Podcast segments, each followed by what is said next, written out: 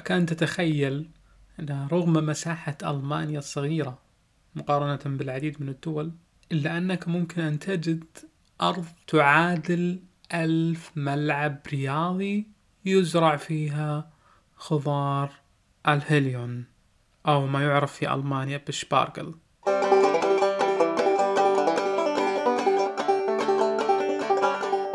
في فصل الربيع ينتظر الألمان هذه الخضار اللي تعرف بخضار الهيليون أو شبارغل باللغة الألمانية أو باللغة الإنجليزية أسباراغس. على الرغم من اعتدال الأجواء في فصل الربيع اللي تصل درجة الحرارة بين 16 أو 15 إلى 20 درجة مئوية، إلا أن هذا النوع من الخضار حتى ينمو وحين قطافه يحتاج إلى درجة حرارة 30 درجة مئوية أو أعلى. في عام 2018 أنتجت ألمانيا 133 ألف طن من هذا الخضار، خضار الهيليون، كأكبر دولة أوروبية منتجة له. ولا يستغرب أن تجد أرضا تعادل أكثر من 1000 ملعب كرة قدم رياضي مخصصة فقط لزراعة الهيليون أو شبارغل، على الرغم من أن طريقة زراعته التي تحتاج إلى درجة حرارة عالية وتغطية بكميات كبيرة من الرمال حتى ينمو داخلها. فلذلك يصنع الألمان قنوات رملية كبيرة مفرغة كمزارع للهيليون.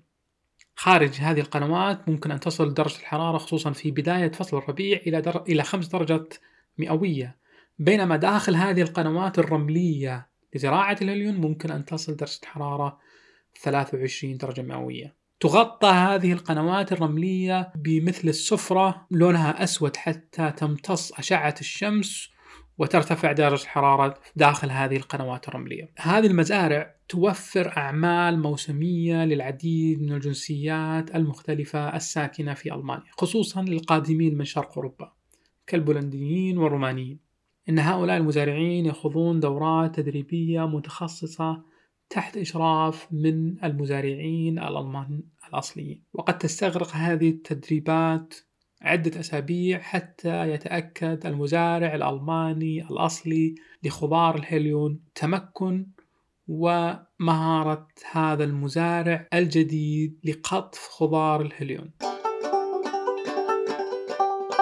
في مدينة بيلز في ضواحي برلين توجد هناك أحد مزارع للهيليون أو الشبارغل، ويعتبر مقصد للسفر لدى العديد من الألمان والسياح. الألمان يفضلون أخذ محاصيلهم الزراعية من موطنهم ومن مزارعهم الأصلية في بلادهم، لذلك تجد العديد من مراكز التسوق تدعم المحلات والمزارعين المحليين لعرض منتجاتهم الزراعية داخل هذه المجمعات التجارية. ويوضح رئيس هذه المزرعة بأن موعد حصاد الشبارغل يبدأ من نهاية شهر مارس الميلادي حتى نهاية يونيو، ويحتاج الشبارغل تقريبا 20 يوم حتى يصبح ناضجا وصالحا للأكل.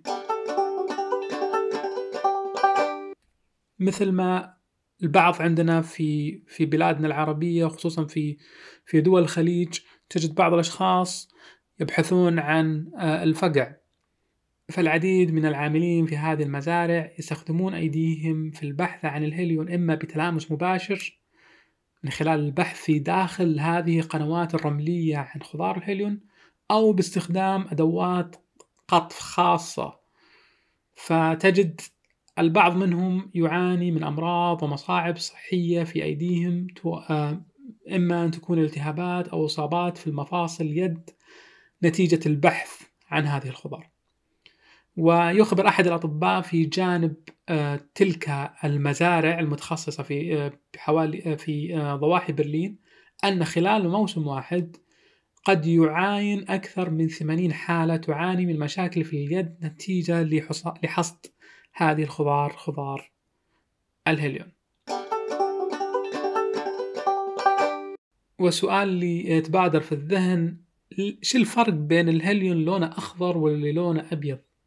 عادة عندما هذه الخضار تلامسها أشعة الشمس فإنه يتحول لونه من لون الأبيض إلى اللون الأخضر. فمتى ما اخترق هذه القنوات الرملية إلى الأعلى فبالتالي سوف يتغير لون هذا الشبارغل من اللون الأبيض إلى اللون الأخضر. ويوضح أحد الطباخين المختصين في خضار شبارجل بأن الأبيض ذو طعم حلو أكثر وحالي أكثر من اللون الأخضر. وعند ذكر فوائد الصحية لخضار الهيليوم، يتكون من 93% من الماء، 2% من البروتين، و4% من النشويات، ونسبة قليلة جدا من الدهون.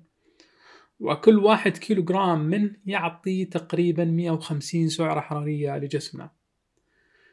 يحتوي خضار الهيليوم على العديد من المعادن والأملاح المهمة كالبوتاسيوم والكالسيوم وفيتامين A، فيتامين E، وفيتامين K.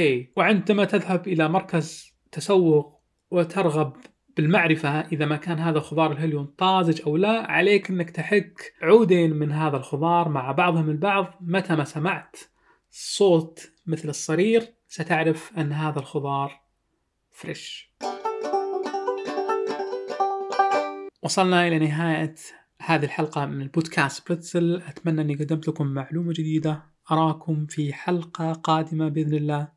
كان معكم علي خضير، بودكاست بريتزل. السلام عليكم.